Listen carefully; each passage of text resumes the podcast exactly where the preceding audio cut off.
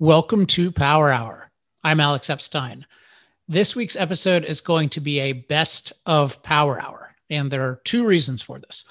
One is that I am finishing the latest manuscript draft of my book, Fossil Future, and this is a particularly important uh, draft. It's one of the last ones, and we're set for a release date of February 22nd, 2022. So 222 uh, 22. It's been a long time getting here, but we're really getting close. But I, have been, I don't want to talk about how many hours I've been working, but it's been uh, a lot. So trying to save time wherever I can since I'm delivering this manuscript on August 4th. So that's one reason why I'm not having a new episode. Uh, but the other is uh, this is a very special episode for a couple reasons that I'm doing a best of for. And it is the first ever episode of Power Hour, and the guest is Robert Bryce. I was reminded of this episode because last week Robert interviewed me for his podcast, the Power Hungry podcast, which is an up, up and coming podcast. And I was reminiscing about this, and that podcast comes out uh, next week. So I believe that is August. Uh, I think it comes out on Tuesday, so August 3rd. And I think it's, I think we recorded a great podcast. I really enjoyed it. I think we covered a lot of interesting stuff. And I thought I thought listeners would enjoy seeing these together, seeing how we were thinking about issues and talking about issues back over 10 years ago now, and then how we're doing that today. And I think both of us have evolved. Uh, you know, me, there's just been so much that uh, just speaking for myself, just so much that I've learned. And I feel like so much of the philosophical uh, framework for thinking about energy, I'm much clearer on myself, much more able to articulate. And I think Robert is actually much more interested in those issues as well. So I thought I'm going to highly recommend checking out his Power Hungry podcast in that episode in particular. Uh, but I thought you might enjoy hearing this original Power Hour. If you have any thoughts on what's different or you know what that episode was like and how that compares to now i'd be really interested. So feel free to email me at alex at alexepstein.com with any comments. All right without further ado enjoy the first ever episode of power hour from back in early 2011 power hour. Power hour. Coal wind power nuclear power natural gas solar power ethanol Oil Power Hour, the show where today's top energy experts break down today's top energy issues. No sound bites, no talking points, no vagueness, just in depth analysis and ruthless clarity. Here's your host, Alex Epstein, resident fellow at the Ayn Rand Center for Individual Rights. Hi, and welcome to Power Hour. I'm your host, Alex Epstein. Since this is our first episode, let me introduce you to the basic concept of the show. Power Hour is a monthly hour long show in which I bring in today's top energy thinkers to discuss today's top energy issues. Too much of what we hear about important energy issues today is shallow talking points or glib sound bites. Expressions like, let's go green or drill, baby, drill.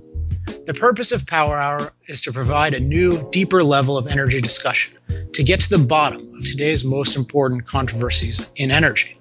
And there are a lot of these controversies to discuss fossil fuels, solar and wind power, nuclear power, offshore drilling, global warming, electric cars, peak oil, the green movement, and many more. And we'll be discussing all of these in upcoming episodes. Now, on today's Power Hour, we're going to discuss two of the most popular ideas we hear about energy today. One is the idea that we should be energy independent. The other is the idea that we should get our power from so called green energy. Our guest today is Robert Bryce, who is a leading thinker on both of these issues. Bryce has argued in his books and articles that both the campaign for energy independence and the campaign for green energy are irrational and economically destructive. He argues that neither policy can provide the massive amounts of practical power that our society and every society needs. We'll discuss this and much more coming up next in this month's interview. Power Hour Life, Liberty, and the Pursuit of Energy. Power Hour, the antidote to shallow thinking about energy issues. All right, we're here with Robert Bryce, a senior fellow at the Manhattan Institute, a leading energy commentator, and author of two of the most important books about energy in the last several years. The first is Gusher of Lies The Dangerous Delusions of Energy Independence, and the second is Power Hungry The Myths of Green Energy and the Real Fuels of the Future. Robert, welcome to the program. Thanks for having me, Alex. In your new book, Power Hungry, you stress the importance about thinking of uh, energy issues, not just in terms of how much energy we have, but how much power we have. You write, "We don't give a damn about energy. What you really want, what we really want, is power." Could you elaborate on this? Sure. Before I do that, I, I, let me just set the table here because this is the critical. It's a critical part, or should be rather, a critical part of our overall discussions. And the two terms, energy and power, are frequently interchanged, and uh, they're not the same thing, not at all. Uh, energy is a measure, uh, it is a quantity. Uh, a, a barrel of, of oil is energy. Uh, a barrel of oil per day is power. Energy is an amount, and power is a rate. By definition, power is uh, one watt per second. It is a, or rather, one joule per second. Um, uh, one watt is a measure of power. One joule is a measure of energy. Um, so when I say we don't give a damn about energy, what we want is power. Um, I think the best way to illustrate that is is think about when you go to a service station. Uh, yes, we pump gasoline or diesel fuel or ethanol or whatever it is into our tanks. We're used to doing that. We know it's an oil product, or in the case of, of ethanol, it's a corn product. But we don't. We'd gladly, or at least I would, gladly put cupcakes or sawdust or marbles or uh, or uh, Twinkies into the into the fuel tank if I thought that when I get in the car and press the accelerator, I would have enough power to drive from my house to uh, across town or to the grocery store. Uh, uh, what we're after is power. We don't care when we flip the light switch. I don't care whether the electricity is being produced from coal or natural gas or, or oil or nuclear fission or, or wind or solar. I care that the power comes on. What we're after is power. Our, the, the, the entire uh, history of, of humans, really, and particularly in the Industrial Revolution and through since the beginning of the Industrial Revolution, has been the effort to find out how we can turn energy whether it's from the sun or, or in the form of coal or oil or natural gas or whatever, how we can turn energy into more effective power. And that's lighting power, motive power, computing power, whatever it is.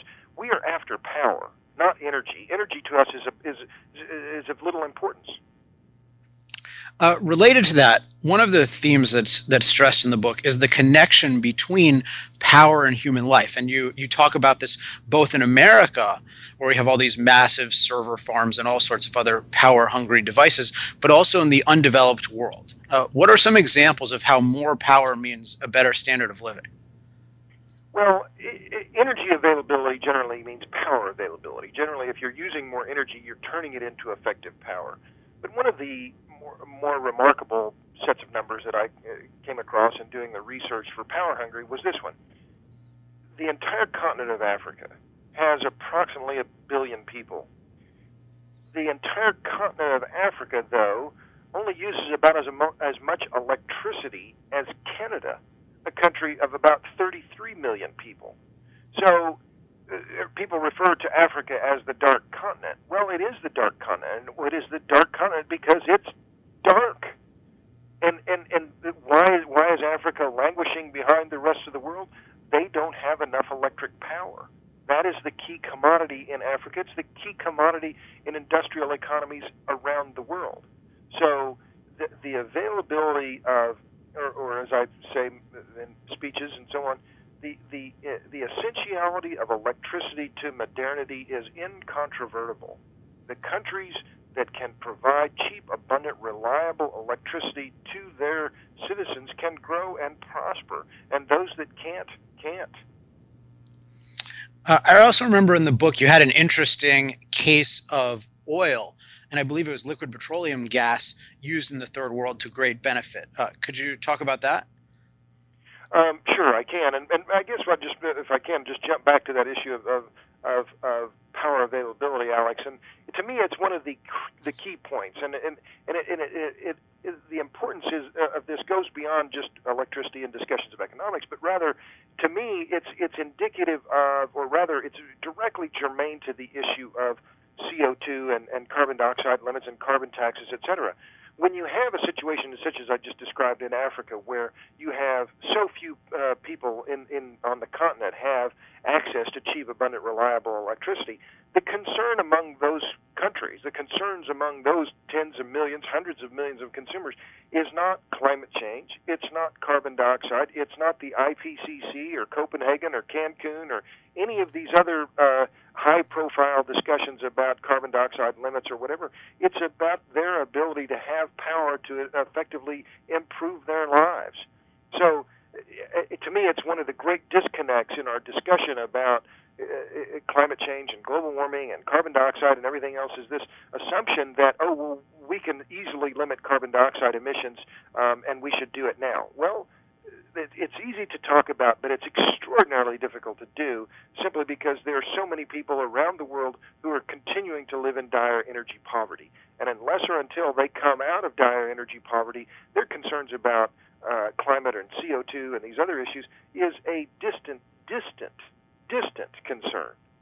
So, you know, one of the one of the one of the things uh, I appreciated in the book, and one of the reasons I wanted to start off by talking about power, because we're going to move on to discuss later some of your the things you're known for, which uh, are energy independence and the idea of green energy. But people often take for granted that, oh yeah, we have plenty of power. There's plenty of power, and yet in Power Hungry, what you stress, and and I see this all the time in my own research, is that the world is severely underpowered in so many ways, and that even we in America would benefit from lots, lots more power, let alone the people in the world like in Africa, where you're talking about a tiny, tiny amount of power relative to a billion people.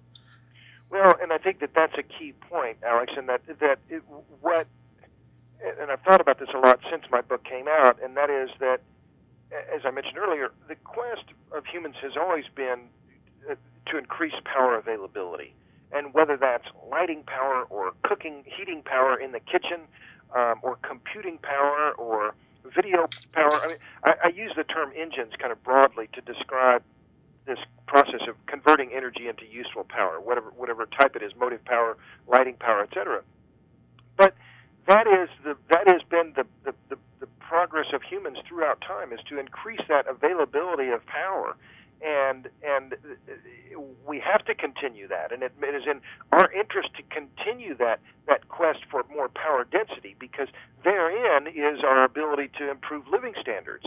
Uh, imagine where we would be in the United States if the only uh, tilling power we had was still oxen or, or, or draft horses uh, imagine the number of people who would still be living on in in in in poverty on rural farms trying to eke out a living. Our ability to harness diesel diesel fuel and the diesel engine and uh, create large uh, uh, tractors to till the earth has led to incredible productivity gains um, uh, on the farm. But without that increase in mechanical power, then we would never have been able to achieve this incredible increase in our, our power to feed people. So um, it, it, it, these these issues of power and energy are are, are, are, are incredibly important, but they're they're discarded and lost in in a in a in our, our the, the uh, really poor and, and cheapened vocabulary when it comes to these issues. And if we're going to make any progress, we have to improve our vocabulary in the discussion. Yeah, I think it's it's very it's kind of a uh, a um, common and, and well known tendency, but still very much a tendency among people, at least in the modern age, to completely take for granted how amazing the world we live in is. And so much of everything that's amazing in one way or another is underlain by enormous, enormous amounts of power doing work for us. Because if if power is the rate at which we can do work. The more power we have, the more work that gets done. And that's why I get to speed to work in this magic automobile, which someone 300 years ago would think uh, was beyond his wildest dreams. Well, exactly. And imagine what, uh, and it's why electricity is so important. That ability to, as, as several writers have talked about it, and, and Matt Ridley does so in his book, uh, The Rational Optimist, but that the the ability to harness hydrocarbons and to put them to work for us. And and, you think about the electric socket, and what you have there is the potential then to as as uh, as uh, as Ridley talks about as a as a multiplier or to amplify. They amplify our work, but effectively out of the electric socket. If you're a carpenter, your ability then to multiply, amplify your own individual work using an electric saw, using an electric drill, using uh, an uh, electric router, uh, uh, any number of a planer, all of those things that otherwise would have to be done by hand. The, you're effectively the effective horsepower that a carpenter can harness by just plugging in is is remarkable. And I've thought about it several times. If you just when you when you watch tradesmen at work, um, if they're out in some rural area or someplace far from the from the grid, what do they have with them? They have an electric generator out there to produce electricity from gasoline because they want the electric power's ability to amplify their handwork, um, and they will pay practically any price to get it. So speaking of of power. Uh, another another big point in the book is this idea that there are certain standards by which we can judge certain uh, different sources of power. Because in our energy debate we hear about a million different sources of power. And of course everyone from al gore on down claims that he has the best source of power. But in your book you offer i guess we could call it a set of guidelines which you call the four imperatives which help right. us judge which sources of power are practical and which aren't. So what are the four imperatives and why are they so critical? Uh, the four imperatives, uh, thank you for that little commercial. Power density, energy density, cost, and scale. It, the reason we have the, the, the sources that we use now, particularly hydrocarbons, producing 9 out of 10 units of energy, 9 out of 10 units of power that we consume, come from hydrocarbons. Well, why? The reason is that they satisfy the four imperatives. They have high power density, they have high energy density, and they can satisfy our needs from a cost and scale standpoint. Now, let me just, uh, uh, we can talk for many hours on, on the four, but let me start from the last one, which is scale. Um, we've heard and repeatedly, oh, well, we need to quit using hydrocarbons uh, for whatever reason. Coal is dirty. Oh, natural gas, hydrofracking is terrible. Or oil, well, peak oil, we're going to run out. Or oil causes terrorism. We've heard that over and over and over again from the, the people on the extreme right. Um, and therefore, we need to quit using oil. Okay, fine. On an average day, the 6.7 billion people on the planet consume uh, in commercial energy about 226 million barrels of oil equivalent. That's everyone, and it's from every every source: nuclear, hydro, coal, oil, natural gas, solar, wind, everything the total energy consumption on the planet per day is about 226 million barrels of oil equivalent. Well, that's about 27 Saudi Arabia's worth of primary energy. Saudis produce about 8 million, 8.1 million barrels of oil per day, have since for the last uh, 30 or 40 years. So, if we if we want to just uh, put it in Saudi terms, in Saudi Arabia's, it's 27 Saudi Arabia's. Well, of that 226 million barrels per day, we get about 200 million barrels per day from hydrocarbons, coal, oil, and natural gas. So if we want to find something else, uh, uh, whatever it is, to replace that 200 million barrels of oil equivalent per day, we need 23 and a half Saudi Arabias. That's a, that's a, a tremendous amount of energy, particularly when you consider the investments that the Saudis have made over the past 50, 60 years to get their oil production up to the level that it is now. So it, it, the, uh, I can talk about power density and energy density, of course, but the first place to, dis, to, to, to talk about any kind of energy transition has to be in the, when, with the issue of scale.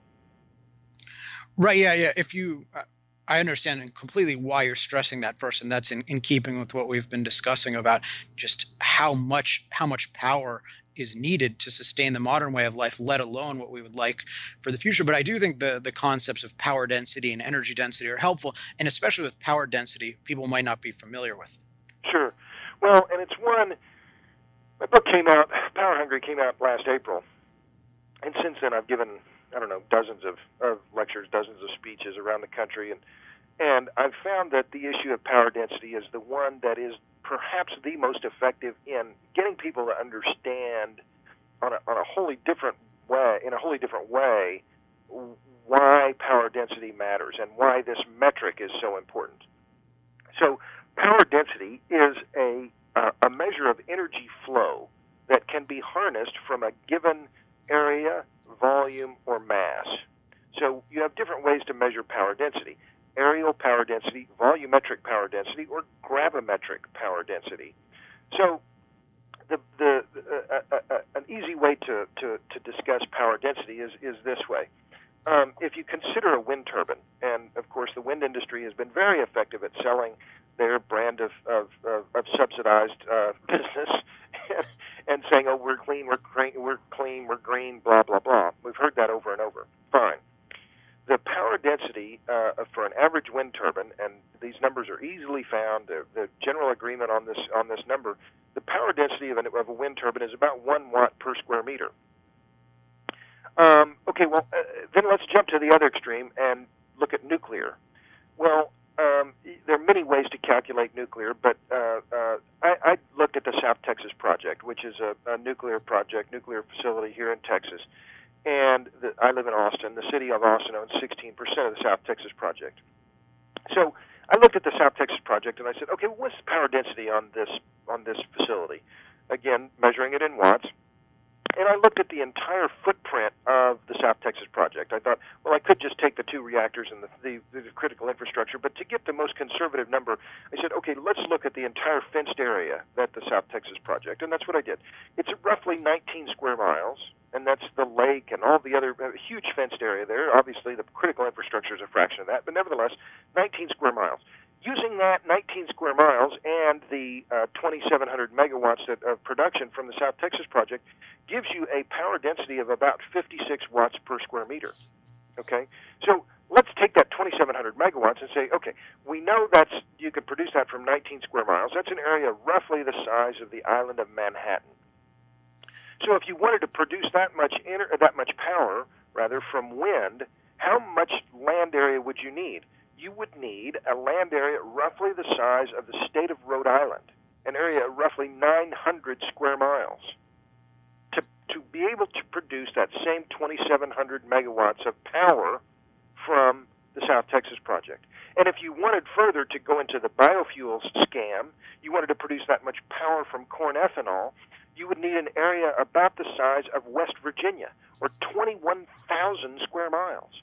And in that whole area, you would have no room for coal mines, roads, uh, uh, houses, transmission lines, or anything else. It would all have to be set aside for corn in order to meet the power density, or in order to provide the, the fuel needed to provide the power density that you can get from 19 square miles at the South Texas project power density is critical because if you start with low power density, you are working uh, at a complete disadvantage, and you have to counteract that low power density with other inputs, whether it's steel, concrete, manpower, capital, uh, land.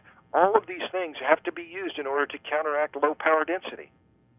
And that and that connects directly to the to the other imperative that we haven't discussed as much, which is cost, right? I mean, that's that's part of the, that's I assume the main reason why you care about having something that's very power dilute if if we call it that because of it's not just it's not even just as if we can buy a bunch of cheap land and it'll somehow generate power you're talking about massive usually concrete steel structures all right. sorts of investments that end up costing us more money well, and, and that's it. That's it. That's it exactly. And and and and you can get to the cost then by okay. We talked about power density, energy density. Well, why is the power density low for for ethanol or or for biofuels? Because the energy density is low. The energy density of of, of think about the energy density of grass. I was talking to a, a professor exchanging emails with an uh, engineering professor at Texas A&M the other day, and uh, he was talking about this. He said, "Well, imagine you can think about power density and energy this this way." He said, "Look at herbivores. Look at cows. They eat grass. Well, they have to eat all day in order to to sustain themselves because they're eating a fuel source that has very low energy density, grass. Compare that to a lion who eats meat. He eats every once in a while."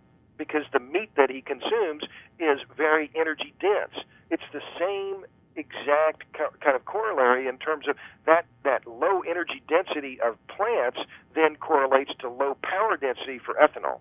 The dilute energy density of the the, uh, the kinetic energy of the wind then figures directly into the low power density of wind turbines. So the, the, you have that power density as a direct product of the low energy density. And then when you talk about cost, yes, exactly. Why are they making these wind turbines now 450 feet high and then therefore have to have huge amounts of concrete and steel and everything in the base around the, the wind turbine? It's because they're having to counteract that very low energy density of the wind. And to do so, you have to come up with huge inputs of other materials that are in, increasingly costly, such as steel, concrete, etc., that, that have big footprints. The, the, the, the nut of all of this, I think, Alex, is the, the, the deep green, the real environmental ethic, is small footprints. And, and, and this is small is beautiful. That was, the book was written when I was a kid. E.F. Schumacher. Small is beautiful, and that's why I, uh, uh, uh, 30 years ago, I was anti-nuclear. Today, I'm adamantly pro-nuclear. Why? Because it is small footprints. If you are deep green, if you are truly an environmentalist, you have to be pro-nuclear.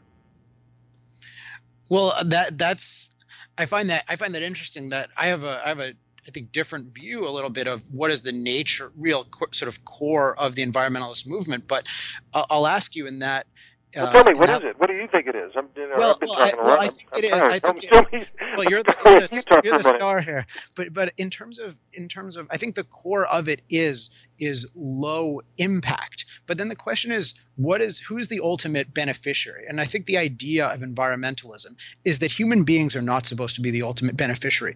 We're not. We're supposed to not have an effect on the environment, but it's the environment um, above and beyond human beings. So what you see with environmentalists time after time is that they want to preserve nature at human expense. They want to preserve nature from human beings. And, and I think that connects to the issue of nuclear and hydro, which I was going to ask you about. So I'll give a my own opinion quickly and then ask you what your opinion is.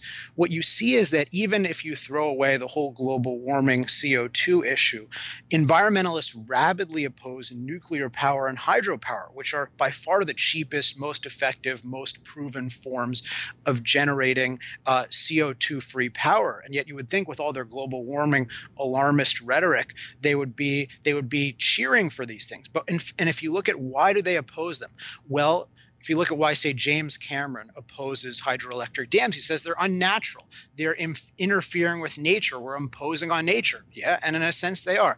Or if you look at nuclear power, they'll say, yeah, it's, it's unnatural. We're not supposed to harness this kind of power. And, and the word unnatural comes up, and they'll talk about things like radiation. And if you break it down, it's none of it adds up. It's not true that it's not safe, and they have all sorts of fallacies.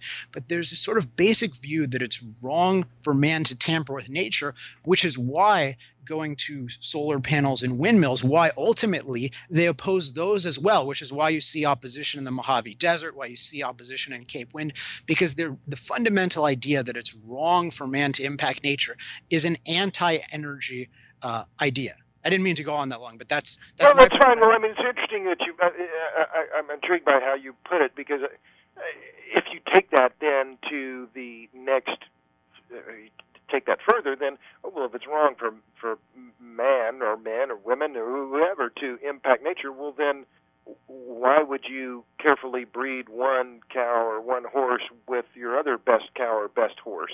Oh, well, we just we can't inter- we can't interfere with that. That would be interference. Well, then uh, I mean, you, it, it, it, this is you re- reduce it to absurdity very quickly when you think about that because oh well, then we don't want to breed the best plants for more productivity. That's interfering with nature. I mean, you know, you can reduce that argument very quickly to to one that shows just how extreme and how how frankly stupid the whole thing is but they do they do uh, certainly I, I was not articulating a viewpoint that i agree with. It's one i think is profoundly wrong. And i think it's the proper view of nature is that nature is a means to human end. So i love i love nature. I love going outside. I love taking walks. I love going to the grand canyon. I love experiencing it. But i think of it as this is something that's great because it's great for humans. And the environmentalist view if you look at the core sierra club type people who the people who oppose nuclear power, they believe that nature is intrinsically valuable above and beyond, above and in contradiction to, I should say, its value to human life. And that's why they'll choose, let's say, this, you know, the Chinook salmon or the snail darter over human beings. And I think that's a really destructive outlook, but it's it's at the heart of why they oppose nuclear. But I'm, I'm curious, why do you think that they they oppose nuclear and they oppose hydro? Well, I mean, I could argue both sides of the hydro question, and that I think it, it, it, the the the power density of hydro is very very low. when you look at it on a on a simple watts per square meter consumed type type of basis. However, it is effectively uh, lower or zero carbon, and it's renewable. And when you look at uh, a lot of developing countries and now and, and look at the growth of hydro over the last few decades, particularly in, in Africa and elsewhere, you realize well for many countries this is absolutely one of the best options. And um, and it is ex- extremely reliable. And once it's built, it's like nuclear; it's very low cost. So uh, I, I can see the arguments on both sides. And I, I uh, uh, in in the U.S., hydro dams aren't being built; they're being taken down. Um, so and and and I'm a paddler, so I understand some people who are in favor of rivers. They say, "Oh, well, we want to maintain wild rivers." Okay, well, I, I see that, but at the same time, uh, the, the value and the importance of electricity is so high that for many countries, having hydro is just it, this is you have to, you cannot leave the, the uh, uh, uh, an opportunity uh, such as that provided by hydro if you have uh, the right kind of river flow and everything. It's too great an opportunity to ignore. But I think that the the opposition to hydro and nuclear for a lot of the environmental groups, and I think it's uh, the, the ardent environmentalists. And I've been asked this question many times. Well, why is there this opposition? I think it has, there's a there's a there's a romanticism, and it goes back to your point about not interfering with nature. There's a romanticism in this type of thinking that oh we're not worthy and that we should we need to return to more harmonic or more more harmonious rather um, relationship with nature. That we we humans are sinful and we have sinned against nature, and we need to return back to the Garden of Eden, more the the the idyllic kind of relationship where we have a lower impact and we're not harming the the, the local land or the the local fish or the local whatever.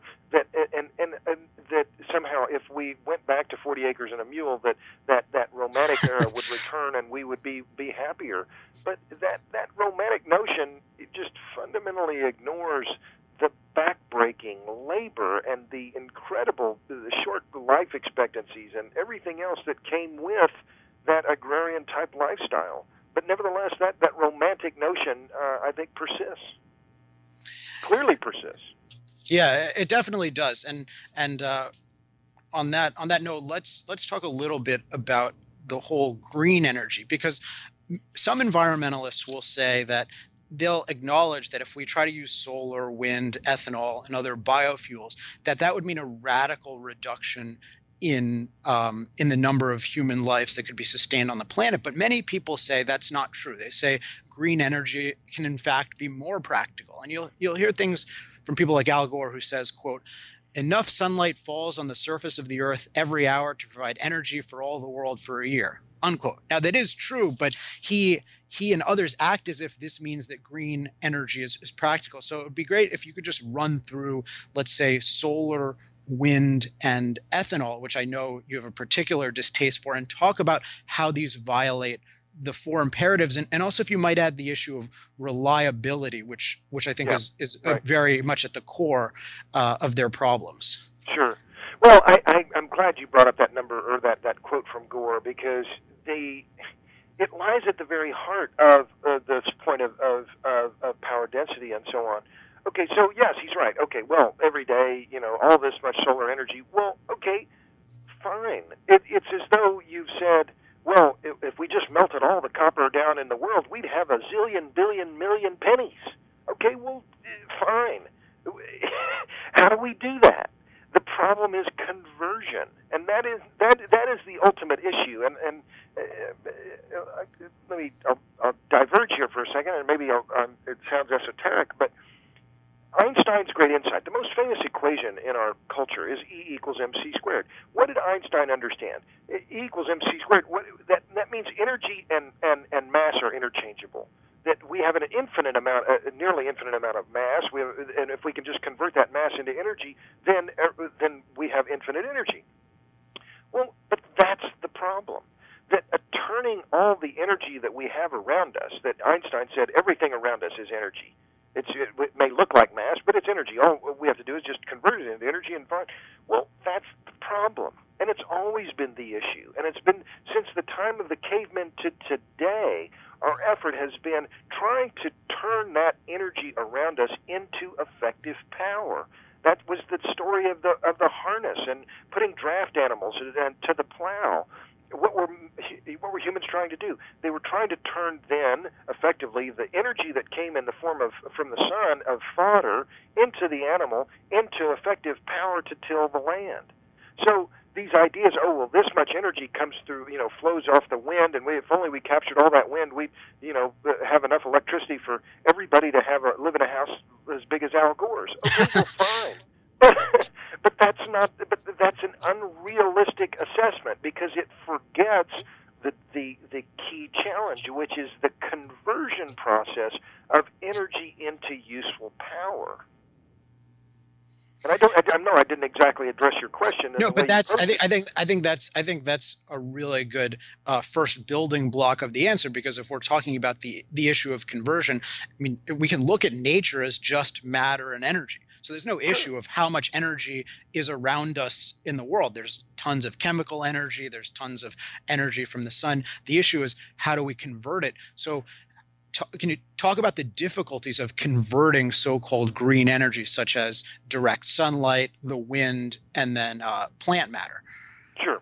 Well, let me start with the last one because that's one that I'm very familiar with, and one that that uh, uh, people say, "Oh, well, if we just converted all the plant matter and so on, then that would be fine. Well, I was I, I wrote a piece just recently and published it on Counterpunch, uh, uh, uh, critiquing uh, Thomas Friedman's recent article about uh, biofuels. And I, in, in in looking at that, I talked to Tim Searchinger, who has done he's at Princeton and has done a lot of work on biofuels. He did an estimate that even if we took if if globally we took all of the wood, all of the plant materials, all of the food crops and convert and converted it all to our, our human use for energy, it would only provide about 30% of global energy needs. So he, he's saying you take all plant material on the surface of the earth it would only provide 30% of what the, energy needs of the, of the people on the planet.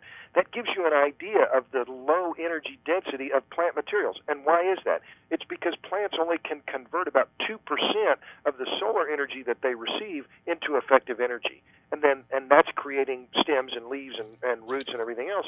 Well then when you take those stems and leaves and roots and try and convert them into useful power, you lose again. You lose a, a huge amount of that inner, embedded energy uh, up the up the smokestack. So that process then of conversion is is problematic. So you you asked about the issue of reliability. Okay, well let me just follow on that in terms of plant matter. Well, okay, so say we uh, in the United States decided we're just going to use biofuels grown from soybeans or corn or cellulosic ethanol or whatever. Well, what do you do when you have a drought? Oh, you well, starve. we've lost a third of our crop or a half of our crop. Okay, well, what do we do for our energy flows? Oh, well, we do without. Well, that's not so good. But the same analogy applies to this, the, the, the, the energy that we get from the sun or the energy that we get from the wind. Talk, uh, talk about wind for a second.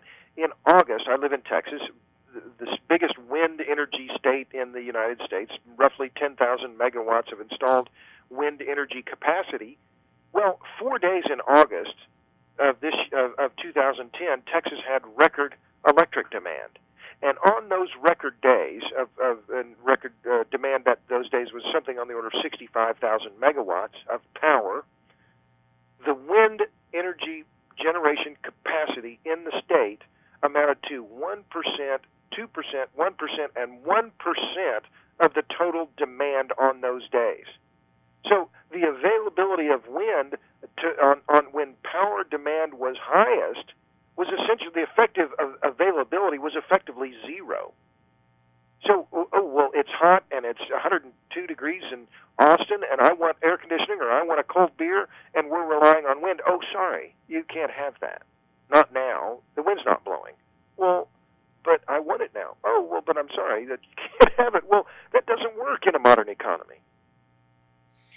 Yeah, and then and then solar, it's there's kind of a problem that it's not around at night, and then of course it's around intermittently during the day. I remember I was in Arizona earlier this year, and Arizona is, is supposedly just the panacea of solar, and if only we just put up you know hundreds of square miles of solar panels in Arizona and magically got these transmission lines, it would be great. And they were complaining that it had just been raining. I was just thinking, wow, what if they actually tried this ridiculous scheme, which would bankrupt us all? and it just rained for a couple days. That would be really rough. yeah, and they need rain there. uh, well, exactly, and and and this points to the other issue, which is uh, uh that, and it is the key issue. It's the holy grail in the energy business, and has been the holy grail now for decades, which is energy storage. And there are some people that say, "Oh, well, we've we've figured out how to handle that, and we can we can resolve that." And and and but in talking to material scientists and in talking to them seriously about where they're going in batteries and so on, the the the, the discussion that I always hear is that that the the fundamental problem with batteries is that energy density issue, the amount of of of uh, stored uh, heat uh, or chemical energy that you can have in a in a given area or, or volume or mass with with uh, energy is is still very very low. And we've had um, uh, to to explain that or to give you an example, gasoline has 80 times the energy density of the best lithium ion batteries. And and that's and, and uh, batteries have improved since the time of Edison to today, but you just figure an 80-fold difference in the energy density between gasoline and lithium ion batteries. That's why we use gasoline. Yeah. So, I mean, gas. It's just it's just really remarkable how much energy is stored chemically in gasoline versus something like a battery. And, and in your your book and in other places I've seen, there are just so many brilliant quotes from the beginning of the 20th century where they say batteries are going to take over gasoline. Batteries are the um, you know they're the wave of the future. And even during the time uh, of Edison, people were saying to Henry Ford, you know, don't don't uh, don't use gasoline, use batteries. And in fact, Edison, I believe, was the one who told Ford, "Look, you ha- you have to use gasoline. It works much better than a battery does." And yet, a hundred years later, and I still have people coming to me and saying, "Wow, batteries are the wave of the future. Wouldn't it be cool if the car were electric?" Well, yeah, except for the energy density. Uh, yeah, if you have a really long extension cord, they work great. yeah. So so um, we only have a little bit of time left, so I want to I want to move on to the one issue that I think you're most, for me, famous for, um, and for others, notorious for, and that is the issue of energy independence. And and I remember the first time I became exposed to you because uh, I I I was against this idea of energy independence, but I hadn't thought it through particularly carefully. But I knew there was something off with this. And my boss comes into my office and he hands me this book, and it says Gusher of Lies The Dangerous Delusions of Energy Independence. And I just lit up like a Christmas tree. I thought, wow, someone is writing criticizing energy independence. Where did this guy get the guts? And how did he come to this conclusion? So I'm curious, how did you? Uh, on your own journey, come to the idea that energy independence is a bogus idea? Well, it's an interesting question. I haven't, hadn't really thought of it um, until you've asked it. I, I, I think it was in in about 2005 when I started looking at the the corn ethanol scam and talking to friends of mine, Tad Patzek, who's now at the University of Texas here in Austin, um, who was very savvy on ethanol and really took the time to explain to me about the Enron accounting that was being used by the ethanol uh, industry to justify their subsidies and so on. And when I looked at ethanol uh, and and the ethanol scam, one of the things they kept saying was energy independence. We need this for energy independence. and so I began looking at it and thinking, okay, well, what does that mean? And what are they what are they implying uh, throughout their whole effort to justify their subsidies? And it was that oh well, foreign oil is bad. Okay, well, so I started looking at oil imports, and I found that U.S. has been a net crude oil importer, and this is Energy Information Administration numbers, it's not my data, that the U.S. has been a net crude oil importer essentially every year since 1913, five years after Henry Ford introduced the, the Model T. So I, I, I looked at that and I thought, well, wait a minute. We've been an oil importer for a century, and a big one, and we're the world's single biggest energy producer and the world's single biggest energy consumer. We produce nearly 75% of all the energy that we consume. Yeah, we import a lot of oil, but we pay for that oil. We, it, it, as with any other article of trade, you get something, and you, in back, in return, rather, you give them money, and whoever the the seller is, they get your money and they do something else with it. And as a buyer, you get that good or service, and then you uh, enjoy it. But it, there was something fundamentally wrong, the more I thought about it, with the entire concept. and I and I looked at the history of it and the and how long we've been hearing this uh, this phrase and how popular it was, and and it was, it, and I, I I'm a contrarian, and I, as a journalist, I'm paid to be skeptical. And I thought, how is it that, especially, uh, and the book was published in 2008, between really between 2004 2008, that whole four-year time period, you had a whole lot of people on both sides of the, or all sides rather, of the political spectrum saying energy independence. And I thought, well, this is the most hackneyed phrase in American politics, and we're hearing it over and over, and yet it means nothing. And so it, it really was. Uh, it was gratifying to see, you know, a lot, a lot of people attack me and didn't like me. Well, that's fine. You can't be friends with everybody. But I, I, I hope I've affected that discussion a little bit because it, it, our, our, our vocabulary, our political discussion is so impoverished, and yet we continue to use these silly phrases without any understanding of what they mean. So uh, I'm giving you a windy answer there, but uh, uh, you asked me a question I hadn't hadn't really given much thought to.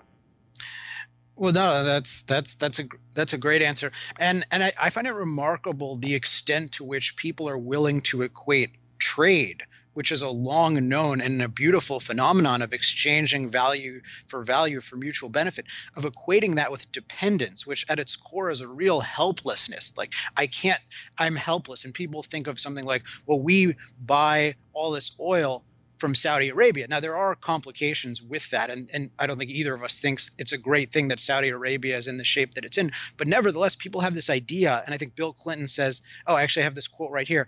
Think of the instability and impotence you feel, knowing that every day we have to have a lifeline from places half a world away that could cut us off in a minute." And I think you do a good job of pointing out that with the Middle East, people think even though it's it's an imperfect situation and, and, you've written a lot about what's wrong with it i've written some in my own work but that's a completely wrong view of, of the kind of precariousness of our situation well yeah and, and it is always in, intriguing to have bill clinton talk about impotence but um, the, the issue of uh, it, remember it's not just reliance or impotence or anything else uh, or, or um, uh, uh, oh, we're being held hostage or whatever.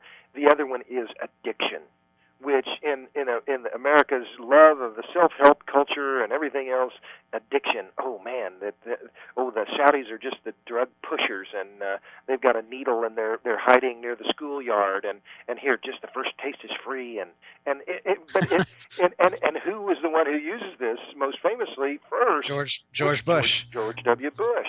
We're addicted to oil. Well, I'm not addicted. I'm, I'm I use just the right amount, and it, and uh, or, or that we waste it or that we're we're, we're wasting it. Well, I don't. My my pat response is it's glib, yeah, but I don't waste any oil. I use just the right amount. In fact, I don't waste any energy. I use just the right amount every time. I'm sure someone else wastes it, but I use just the right amount. But but back to the addiction thing, it's I, I, we're not addicted to oil. We're not addicted to coal. We're addicted to prosperity.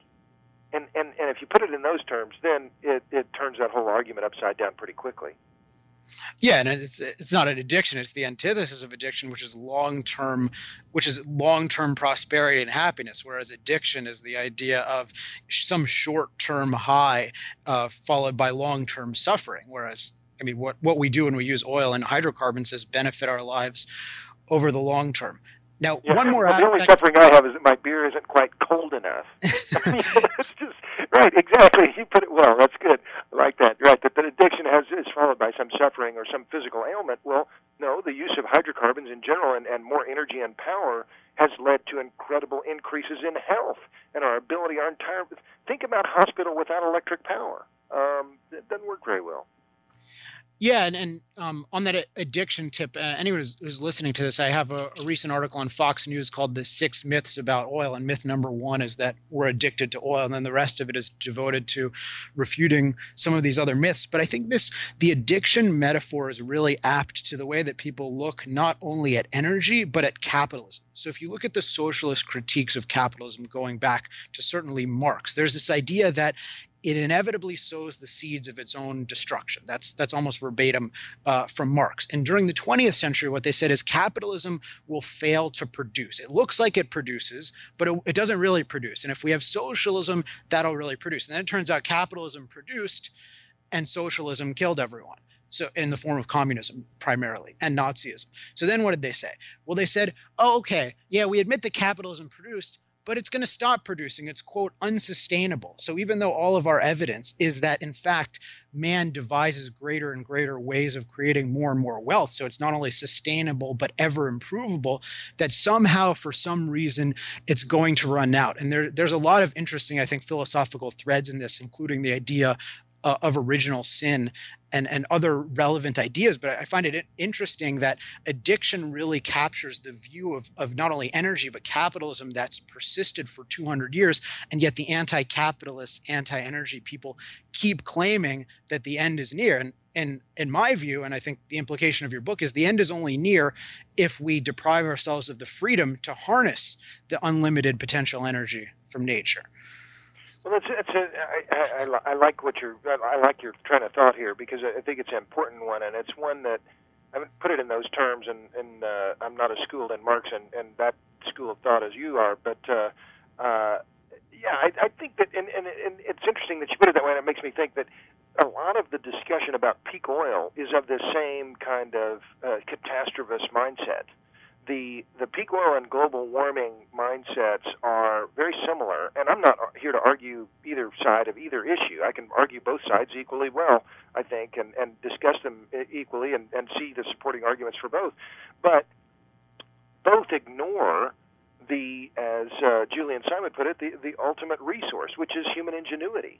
And and this idea, oh well, peak oil, okay, it's going to lead to catastrophe. Well, yeah, except it forgets the idea that that that price and technology are an incredibly powerful combination in finding new resources of whatever kind. And this was the, the source of the great bet between Julian Simon and Paul Ehrlich that, in fact, over time, commodities will get cheaper, not more expensive. And, and further, this argument about peak oil is assumes that our ability to convert energy into useful power will stay flat. Well, it won't. Yes, we may hit peak oil, and the globe may may ultimately get to the point where or, or oil production globally may not rise above what we are now 85 86 million barrels a day. Well if that's the case we're going to get a lot better at converting that 85 or 86 million barrels of oil per day into enough power to provide the level of, of, of transportation and other services that we get from it. So uh, it, it's part of the reason why I'm optimistic going forward, and and and and why I just reject the catastrophist viewpoint because uh, I think it's fundamentally one that is pessimistic, one that ignores human ingenuity. Yeah, I think I think uh, Simon's point about the ultimate the ultimate resource being the human mind. This is also a major theme of Ayn Rand's Atlas Shrugged. One one aspect of this whole issue that it's I think not often enough applied to is even the concept of catastrophe. Like, what is a catastrophe? Well, is Haiti's earthquake a catastrophe? Well, if it happened in the United States, it wouldn't have been a catastrophe. So catastrophe is a is a term that's relative. It it depends on the state of technology and the state of ingenuity. Or take something like a drought. Well, I, I live in Southern California. That's a drought right? In a different time of history, this would be disastrous, or Las Vegas. And yet, these are two of the most desirable places on Earth. So it's really the ultimate resource that even determines the impact of climate on human life. It's not just that, well, Mother Nature by default gives us some good climate, which she doesn't. She gives us very variable and often dangerous climate. And then if it changes, oh, that's a disaster. It, the key variable is can the human mind adapt to and change nature in order to um, in order to make life livable on the planet. And the evidence is human beings are amazing at doing that. My only source of potential pessimism is th- there's a trend of non-freedom in our ability to do that, and that's that's what I find ominous. Uh, but to to start wrapping up, I'm definitely extremely grateful to you for your for your work in this. I think Gusher of Lies is a must read, and Power Hungry are must reads. I've learned enormous amounts. They're they're full of facts. They're full of interesting arguments, and it's a great way to get started in the energy debate. So, uh, Robert, tell us where we can learn more about your work besides those two books. Well, um, those books are generally available everywhere but Walmart. Um, so buy them both. Um, make uh, you don't have to read it; you just have to buy it. Um, but I, I generally post everything that I write on uh, my website, robertbryce.com. Um, I uh, uh, and uh, I'm, I'm continuing to work for the Manhattan Institute, so I'm, I'm working on papers for them. But uh, um, yeah, I, I'm having a great time, and I'm, I'm, I'm pleased to have this discussion because I, I, I, I appreciate your your viewpoint on, on on these issues because uh, um, you, you're coming at it from a different different kind of mindset, different focus than than I have. But I think it's uh, it's a lot of commonality, and uh, it's intriguing to discuss. Yeah, well, thank you so much for being on the program, and hopefully we'll have you on again sometime. Be happy to do it. Power Hour, because what you don't know about energy can kill you. Here's Alex Epstein. Thanks again to Robert Bryce. Very fun and interesting interview. I hope you got a lot out of it. Uh, for me, the three takeaways from the interview were I would say one, that cheap, concentrated, large scale power, like the kind we get from coal, oil, nuclear, natural gas, etc., is essential for human life and happiness. Basically, the more power we have, all things being equal, the more life we have. The number two takeaway I had was that the idea that so called green energy, like solar, wind, and ethanol, can provide that power is a myth. And then the third takeaway was the idea of energy independence is anti trade and therefore anti prosperity. Now, there's a lot more to say about all these issues. And once again, let me recommend Gusher of Lies and Power Hungry as resources. But I just want to make two additional points right now that hopefully you'll find helpful. The first is that being a true advocate of large scale energy and power means being an advocate of freedom, first and foremost. Let me explain that.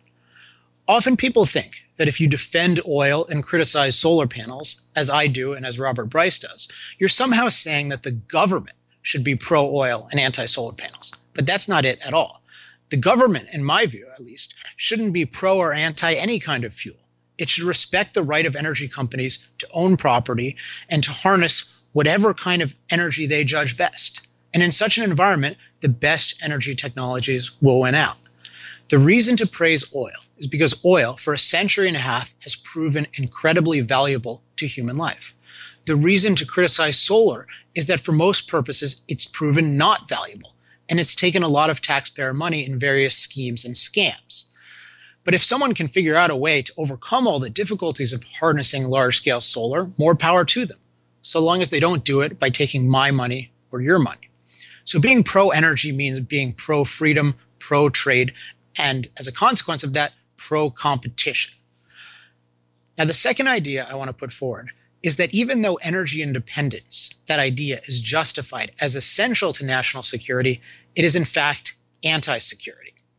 I know this is a controversial point on my part, but it's one I made in my recent Fox News essay, The Six Myths About Oil, and I want to quote a little of that essay here. Quote Iran and Saudi Arabia use ill gotten profits to spread totalitarian Islamic ideology around the world and terrorize us with their minions.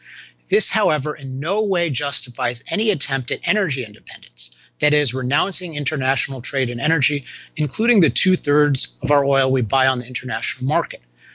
If, say, Iran's money is the problem, then the solution is to cut off Iran's money directly, for example, by organizing a global economic boycott against Iranian oil, not foreign oil. Why on earth should we give up two thirds of the oil we need, an incalculable economic sacrifice? It is self sacrificial and xenophobic to try to end our reliance on foreign oil as such and retreat into some kind of oil subsistence farm in the hopes that this would someday lower Iran's oil revenues. This is especially dubious given skyrocketing oil demand from India and China. It is an undeniable fact that Iran was an active, blossoming sponsor of terrorism when oil was at $10 and $20 a barrel, as was Saudi Arabia.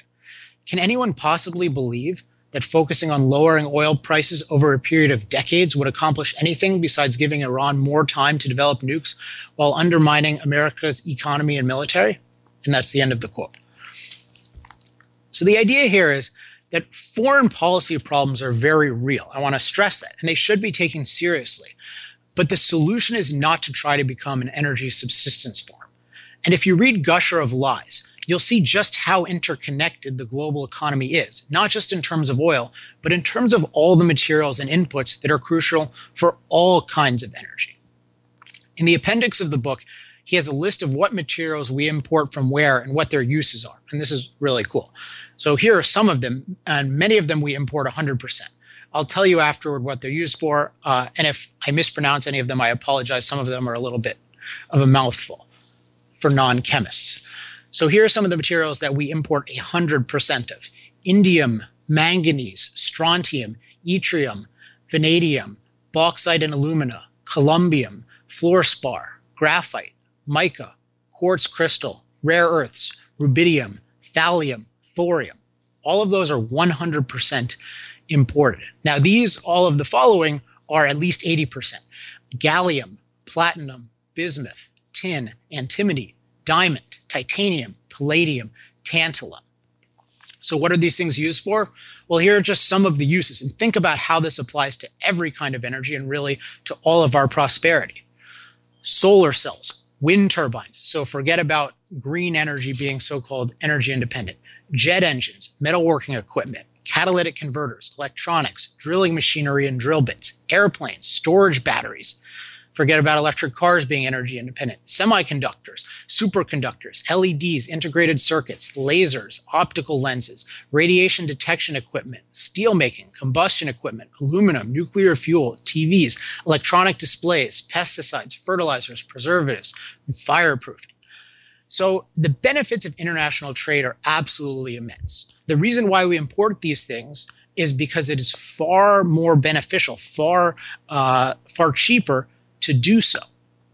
We need to have a foreign policy that enables citizens to maximize these kinds of benefits while also protecting our security.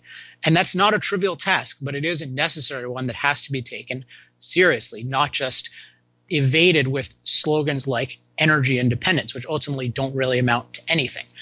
And on that note, let me give you some reading and listening recommendations if you're interested in learning more about the issues we discussed today.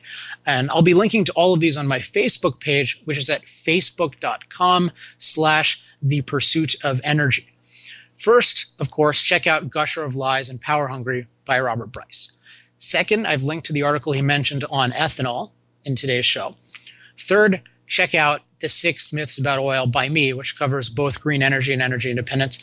And finally, for those of you who want extra credit or are just really interested in the foreign policy angle of what we discussed today, I'm linking to my course, The Triumph and Tragedy of the Oil Industry, which has an in depth discussion of the history of our petroleum foreign policy in the Middle East and a discussion of how these problems could have been averted. Also, it discusses what needs to be done differently today. Now, that course takes a while to get through. It's over four hours and it actually sells for $60, but uh, for you guys, I offer it free to anyone who subscribes to my free newsletter, which is called Life, Liberty, and the Pursuit of Energy. And you can get that newsletter by just uh, emailing me at alex at alexepstein.com, subject subscribe. And again, you can find all of this information at facebook.com slash the pursuit of energy. And with that, it's time to wrap up the power hour. I hope you learned something. And if you didn't think it's important information, please tell your friends and colleagues about it in whatever way you can. This is the future of energy in our country we're talking about. So use Facebook, use Twitter, use email, use phone calls, use smoke signals, anything short of spam. As always, if you have any questions, comments, hate mail, love mail, you can send it to alex at alexepstein.com or contact me on Facebook. And to subscribe to this podcast, go to iTunes. Again, to subscribe to my monthly newsletter with even more energy goodness, email me at alex at alexepstein.com, subject subscribe. Next month, we'll be back with another exciting guest and topic, which I will announce in the next newsletter. Until then, I'm Alex Epstein, and this has been Power Hour. Power Hour is a TJ DeSantis production. Its content is intended for private use only.